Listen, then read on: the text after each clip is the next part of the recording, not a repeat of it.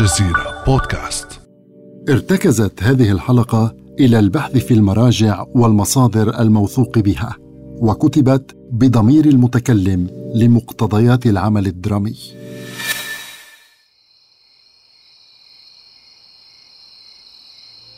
هي الليلة الأخيرة من صيف عام 1921 التي يسمح فيها لمستعمر بأن تطأ قدمه أرض الريف.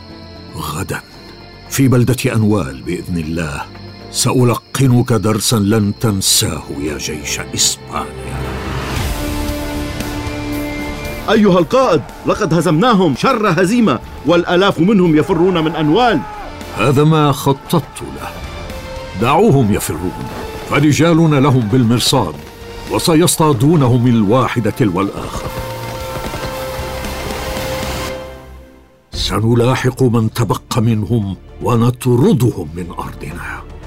يا إخواني يا إخواني زعماء قبائل الريف المغربي ها قد هزمنا إسبانيا وأصبح جزء من بلادنا حرا. فلنبدأ الآن بتأسيس جمهوريتنا المستقلة. جمهورية الريف بانتظار تحرير وتوحيد ما تبقى من وطننا المغرب. ما أردت أن أضيع جنى ثورتنا على المستعمرين الذين أذقناهم خلالها مراره الهزائم بذلك الأسلوب الحربي الفريد الذي اتبعناه. لم يدركوا حينها مع من كانوا يتعاملون.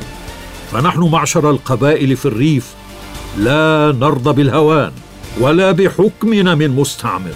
ونستطيع مهما كانت التضحيات أن نحرر منطقة المغرب العربي ونحكمها بأيدينا. هذا ما فعلته أنا حين بدأت بتأسيس جمهورية الريف متطلعا إلى تحرير كل المنطقة فيما بعد. أنا محمد بن عبد الكريم الخطابي.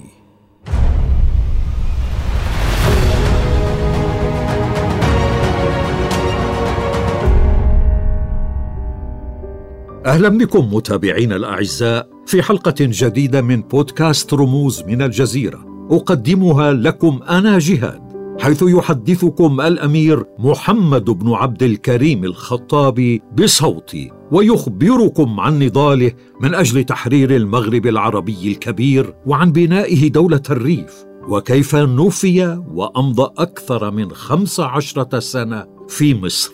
وكالعادة سترافقنا سيلينا في هذه الحلقة. تسعدني متابعة الأحداث المتعلقة بأسطورة ثورية كالخطابي ومرافقتكم أيها الأصدقاء لتسليط الضوء على مراحل حياته وثورته لكنني أعدكم بأنني سأكشف معه امورا ستتفاجؤون بها. فاهلا بكم.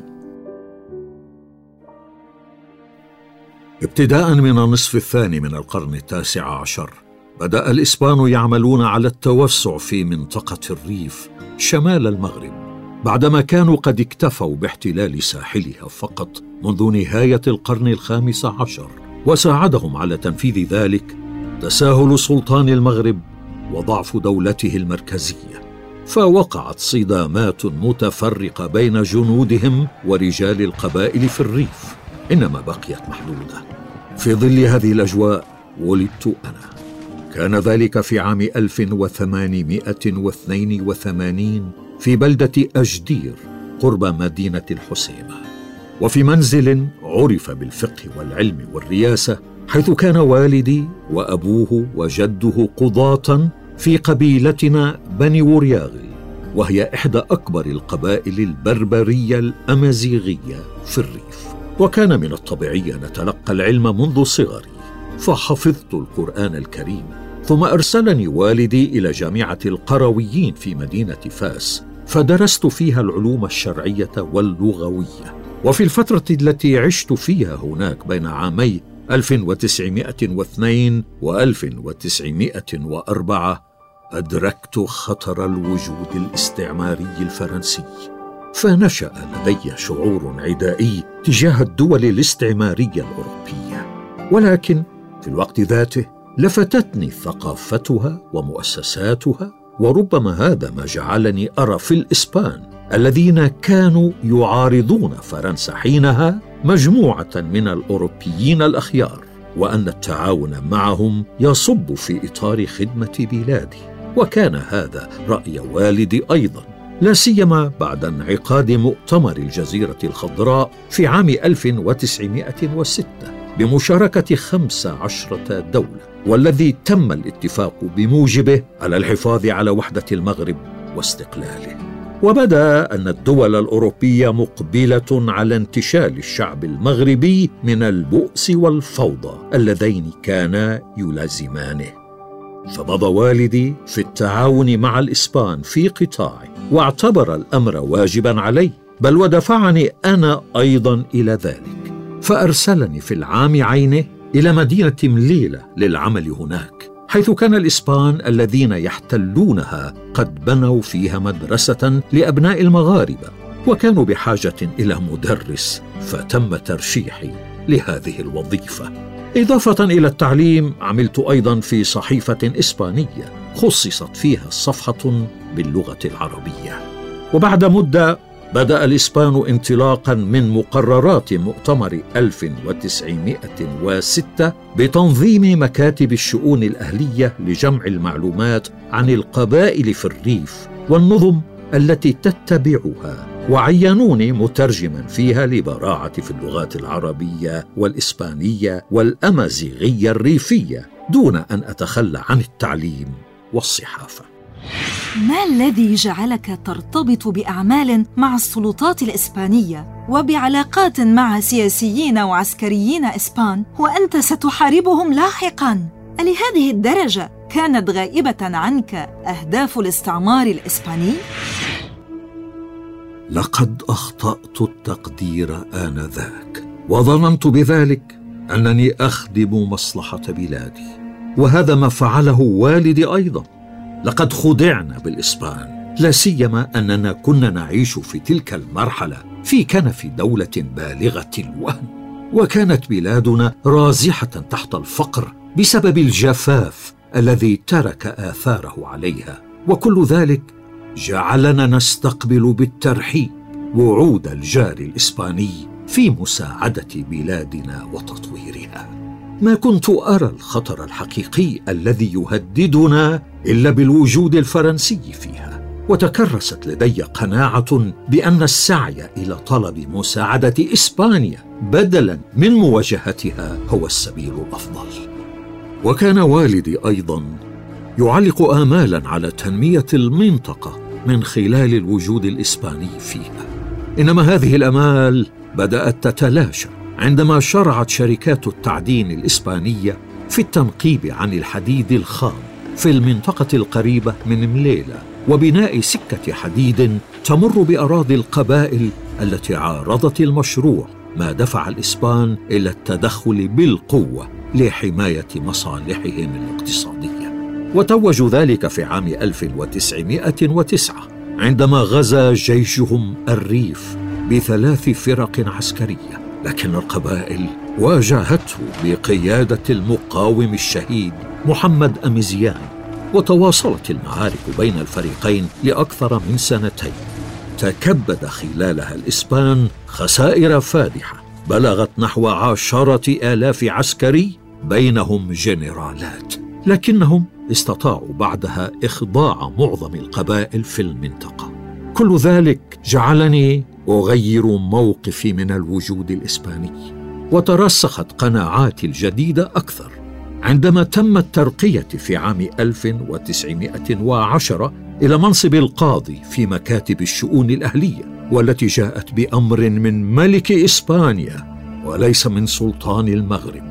فتأكدت حينها أن منطقة الريف ألحقت بشكل كامل بالإدارة الاستعمارية الإسبانية. ومع توالي الأحداث منذ ذلك الحين بدأت أتجه نحو منحى آخر مختلف كليا. ففي عام 1912 وقعت اضطرابات ومواجهات دامية بين الشعب المغربي والجيش الفرنسي عندما استعمر البلاد تحت شعار الحماية. ولم يكن الريف بعيدا عن هذه الأحداث.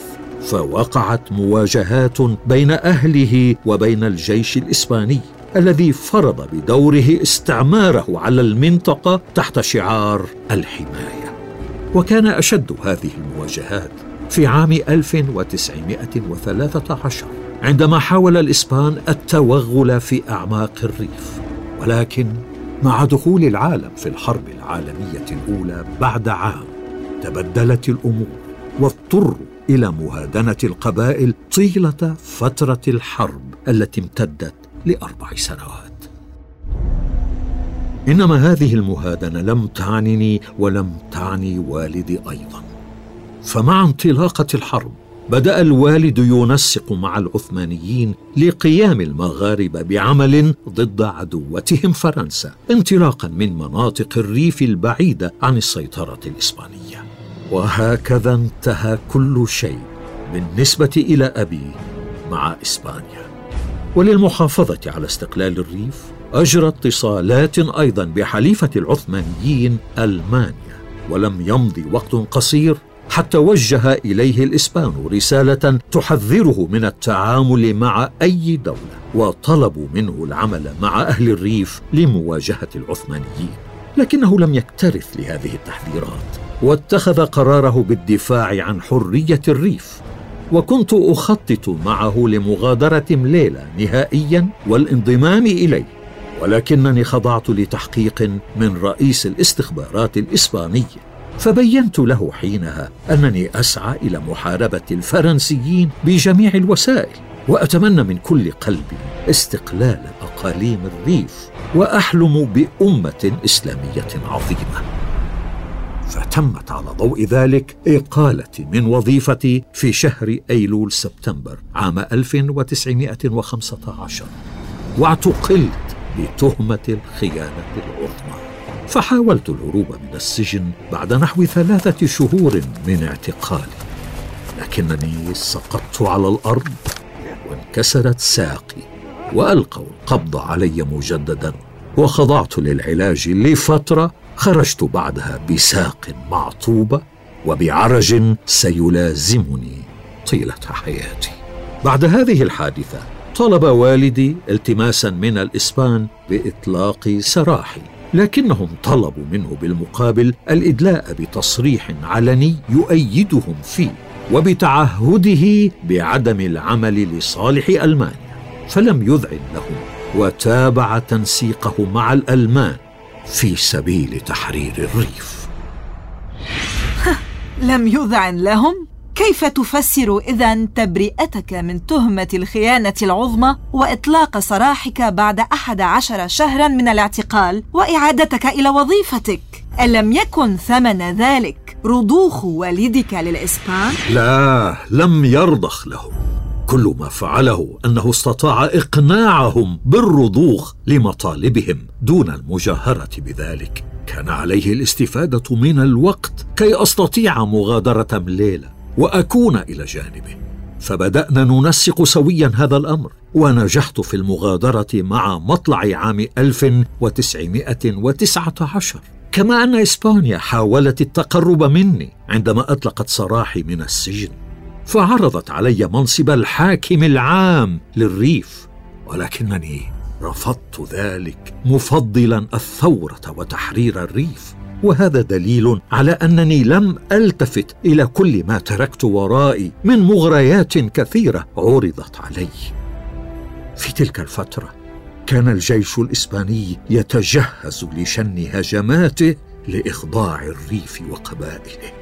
وابتداء من بداية عام 1920 كثف هذه الهجمات وبدأ والدي يعمل على تكوين وحدة من المقاتلين لمواجهته.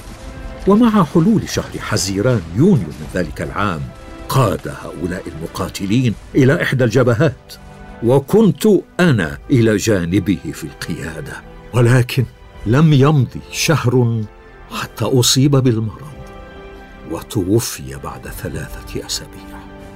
وإثر وفاته حضر كبار قبيلتنا بني غورياغل لتعزيتي. فتحدثت إليهم عن واقع الريف وما يقدم عليه الإسبان حاثا إياهم على توحيد صفوفنا لمقاتلتهم فأبدوا استعدادهم لذلك. وبدأت منذ ذلك الحين بكتابة تاريخ الريف بتصميم وتخطيط قل نظيرهما. فكثفت لقاءاتي بالناس لأزرع فيهم معاني الوطنية والوحدة. ولأنني كنت أؤم المصلين في أحد المساجد حرصت على إلقاء المواعظ والأحاديث عليهم بعد كل صلاة والتي كنت أبين فيها مدى ارتباط الإسلام بالروح الوطنية. وكان لذلك تأثير كبير على أبناء قبيلتنا والقبائل المجاورة فتوحدوا من أجل الجهاد ضد المحتل. وفوضني أعيانها برئاسة أعمال المجاهدين. وأصبحنا جاهزين للبدء بأعمالنا العسكرية ضد الجيش الإسباني بعد تشكيل مجموعات كبيرة من المقاتلين والحصول على كمية من الأسلحة لتنفيذ أهدافنا. يمكنك أن تكمل وتخبرنا كيف حصلت على هذه الأسلحة. فهل تخجل من إخبارنا بأنك اتصلت بمهربي السلاح الألمان والنمساويين من أجل هذه الغاية وهم من بلدين عارضا توسع فرنسا وإسبانيا في المغرب؟ سيلينا ما حاجتي لمهربي السلاح؟ والسلاح موجود لدى العدو. كل ما كان يجب فعله أن أحصل عليه من هذا العدو. فلتعلم يا سيلينا أنني وطوال فترة الثورة كنت أعتمد أساسا على الغنائم التي أحصلها من المستعمر. فإيماني بالعمل السياسي المتوازي مع العسكري دفعني إلى ابتكار أساليب جديدة في القتال. منها مثلا أننا كنا نحاصر بعض معسكرات الجيش الإسباني. ثم يقوم عدد من رجالنا بالتسلل إليها ليلا وهم شبه عراة بعد أن يدهنوا أجسامهم بالزيت فيصلون إلى داخل المعسكر دون ضجة وعند ذلك يعملون على شل قدرات حراس مخازن الأسلحة ويستولون على السلاح الموجود فيها بكل سهولة. كان علينا أن نخوض حربا مع جيش مسلح بأحدث الأسلحة. بأيد عزلاء وبطون فارغة إلا من خبز يابس وبصل شكلا قوة مجاهدين شجعاء صحيح أننا لم نكن نملك أسلحة ولكن العدو كان يملك الكثير منها وهكذا ذهبنا لاستلامها منه.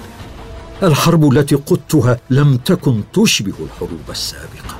فأنا ابتكرت فنونا جديدة في القتال. عرفت فيما بعد بحرب العصابات وكانت أسسها تقوم على المباغتة والكر والفر. كما اعتمدت في قتالي تكتيكات متنوعة فابتدعت فكرة الخندق الواحد أي أن يكون لكل مقاتل خندق صغير يبعد عشرات الأمتار عن مثيل له. وبهذه الطريقة إذا سقطت قذيفة لا نخسر أكثر من مقاتل. كذلك ابتدعت نظام الخنادق الممتدة تحت الأرض حيث كنا نحفرها بعيدا عن عيون عدونا ونتسلل عبرها إلى مراكزه ونباغته كل هذه الابتكارات ساعدتني على تحقيق انتصارات تلو الأخرى. بدأت مع معركتين خسر خلالهما الإسبان حوالي سبعمائة جندي. وغنمنا منهم أعدادا كبيرة من البنادق والذخيرة والمدافع. فانتشرت أخبار هذه الانتصارات بين القبائل ما دفعها إلى توحيد صفوفها أكثر وازداد التحاق رجالها بنا للقتال إلى جانبنا. لكن هذا الأمر دفع الجنرال الإسباني سيلفاستري إلى قيادة جيش من 22 ألف جندي. وانطلق بهم من مليلة باتجاه أعماق الريف فوصلوا إلى بلدة أنوال في منتصف شهر أيار مايو من عام 1921 وتمركزوا فيها. لكننا يا سيلينا باغتناهم بعد نحو شهرين بهجوم من جميع الجهات في وقت واحد وهزمناهم شر هزيمة حيث قتل من الإسبان في تلك المعركة نحو خمسة عشر ألف ضابط وجندي بمن فيهم الجنرال سيلفاستري. وأسرنا مئات الجنود وغنمنا نحو عشرة آلاف بندقية مع ملايين الرصاصات. ومائة وخمسين مدفعا مع عدد لا يحصى من القذائف إضافة إلى أعداد كبيرة من الشاحنات والسيارات العسكرية ومعدات تخييم وأدوية وغيرها. اعتبر الإسبان هزيمتهم هذه في أنوال كارثة بكل معنى الكلمة وكان لنتائجها تأثير كبير دوليا. وأحدث انتصارنا التاريخي هذا زلزالا في الريف وشمال المغرب دفع بجميع القبائل إلى الالتفاف حولنا. لا سيما أننا تابعنا حربنا بزخم كبير وطردنا الجيش الإسباني إلى مدينة ليله عند الساحل. وحققنا هذه الانتصارات بتصميمنا وإيماننا بحقنا في الحياة وليس بعددنا وعدتنا. هذه المستجدات دفعتني إلى دعوة ممثلي القبائل إلى مؤتمر شعبي. اتفقنا خلاله على تأسيس مجلس عام. سميناه الجمعية الوطنية ليكون مرجعيتنا لتنظيم شؤوننا. وبدأت الجمعية أعمالها فورا لوضع دستور لمناطق الريف المحررة ترتكز مبادئه إلى سلطة الشعب. وفي عام 1922 نصبني أعيان القبائل أميرا للجهاد. وفي هذا العام أيضا اضطر الإسبان إلى مفاوضة لكنهم لم يوافقوا إلا على منحنا استقلالا داخليا فقط. فعادت المعارك بيننا بقوة عام 1923 وحققنا الانتصارات من جديد.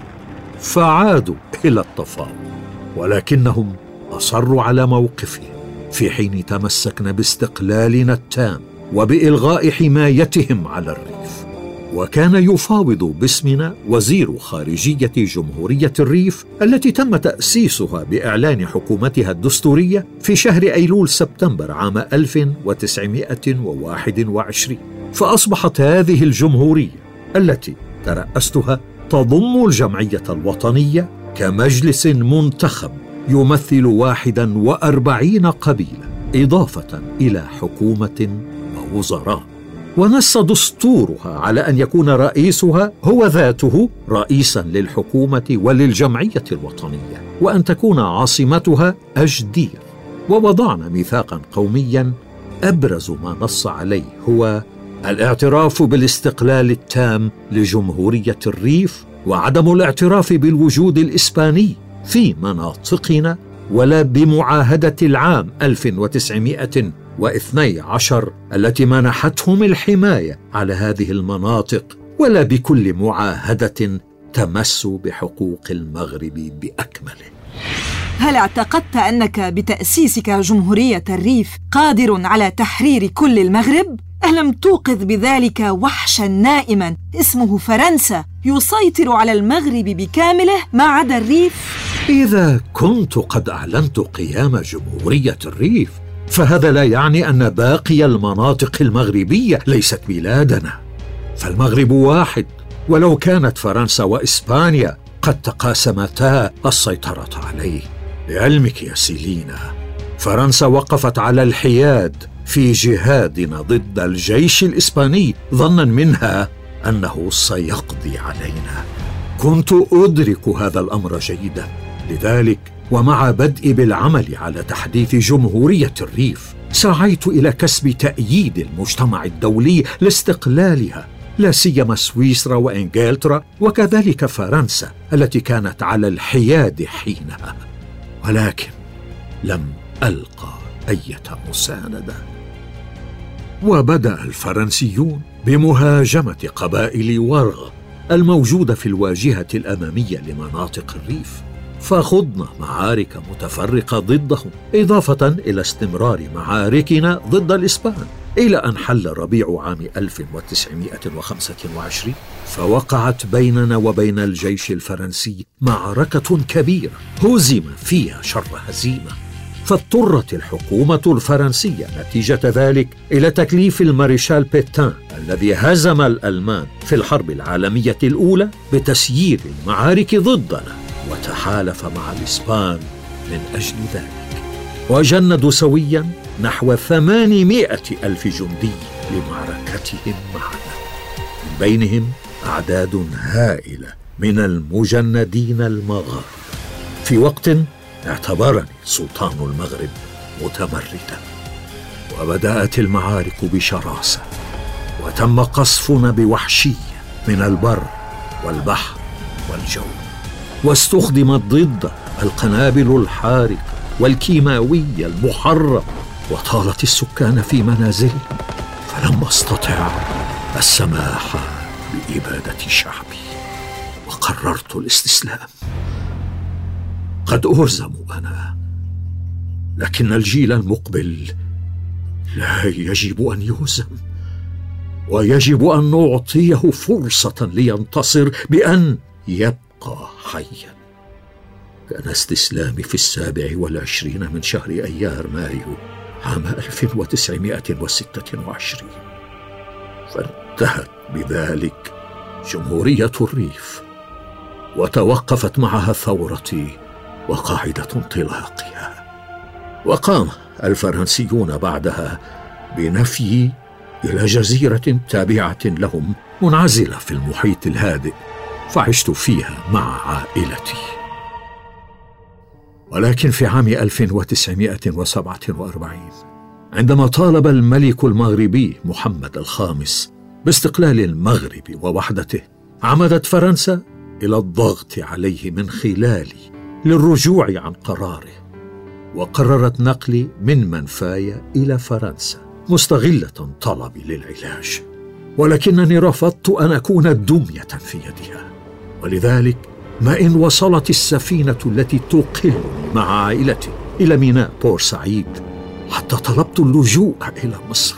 فتدخلت الحكومة المصرية بتوجيه من الملك فاروق وتمت تلبية طلبي. بعد مدة من استقراري في القاهرة حصل اجتماع بيني وبين ممثلي الحركات الوطنية والأحزاب الاستقلالية في المغرب وتونس والجزائر وأسسنا مكتب المغرب العربي الذي توليت رئاسته وأنشأنا من خلاله خلايا من طلابنا الموجودين في القاهرة تحت إشراف لجنة خاصة. سميت باسم لجنة تحرير المغرب العربي وتم تدريبهم في مخيمات بتسهيل من الحكومة المصرية ولاحقا في العراق وتخرج أعداد منهم كضباط تطوعوا في مواجهة العصابات الصهيونية في فلسطين عام 1948 قبل إرسالهم إلى بلدان المغرب العربي لتأسيس خلايا لجيش التحرير فيها. لم أنقطع عن مواكبة هذه المرحلة ولا عن إكمال الدور الوطني الاستقلالي الذي بدأته بثورة وتأسيس جمهورية الريف. فعاهدت نفسي على الاستمرار بهذا الدور حتى نهاية عمري. كيف لا؟ والشعوب المستعمرة كافة قد تعلمت من هذه الثورة. ولن أنسى في هذا الإطار يا سيلينا ما قاله لي القائد الثائر تشي جيفارا الذي كان يقود حرب العصابات في كوبا عندما زارني في القاهرة عام 1959 قال لي حينها أريدك أن تعلم أيها الأمير أنني أتيت إلى القاهرة كي أتعلم منك.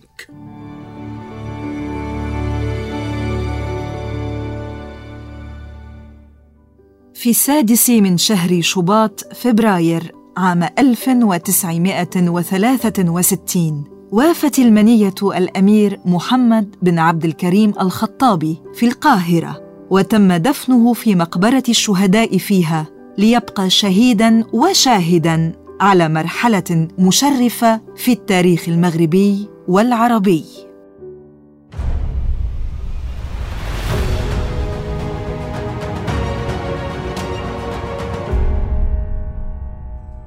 في الحلقة المقبلة من بودكاست رموز سنتناول سيرة رمز آخر رحل وترك أثره في حياتنا.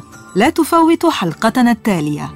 ويمكنكم الاستماع إلينا عبر جوجل بودكاست أو أبل بودكاست أو ساوند كلاود. فقط ابحثوا عن الجزيرة بودكاست. كما لا تنسوا مشاركة هذه الحلقة وزيارة موقعنا على الإنترنت podcast.aljazeera.net كان معكم جهاد. وسيلينا من بودكاست رموز من الجزيرة. إلى, إلى اللقاء, اللقاء.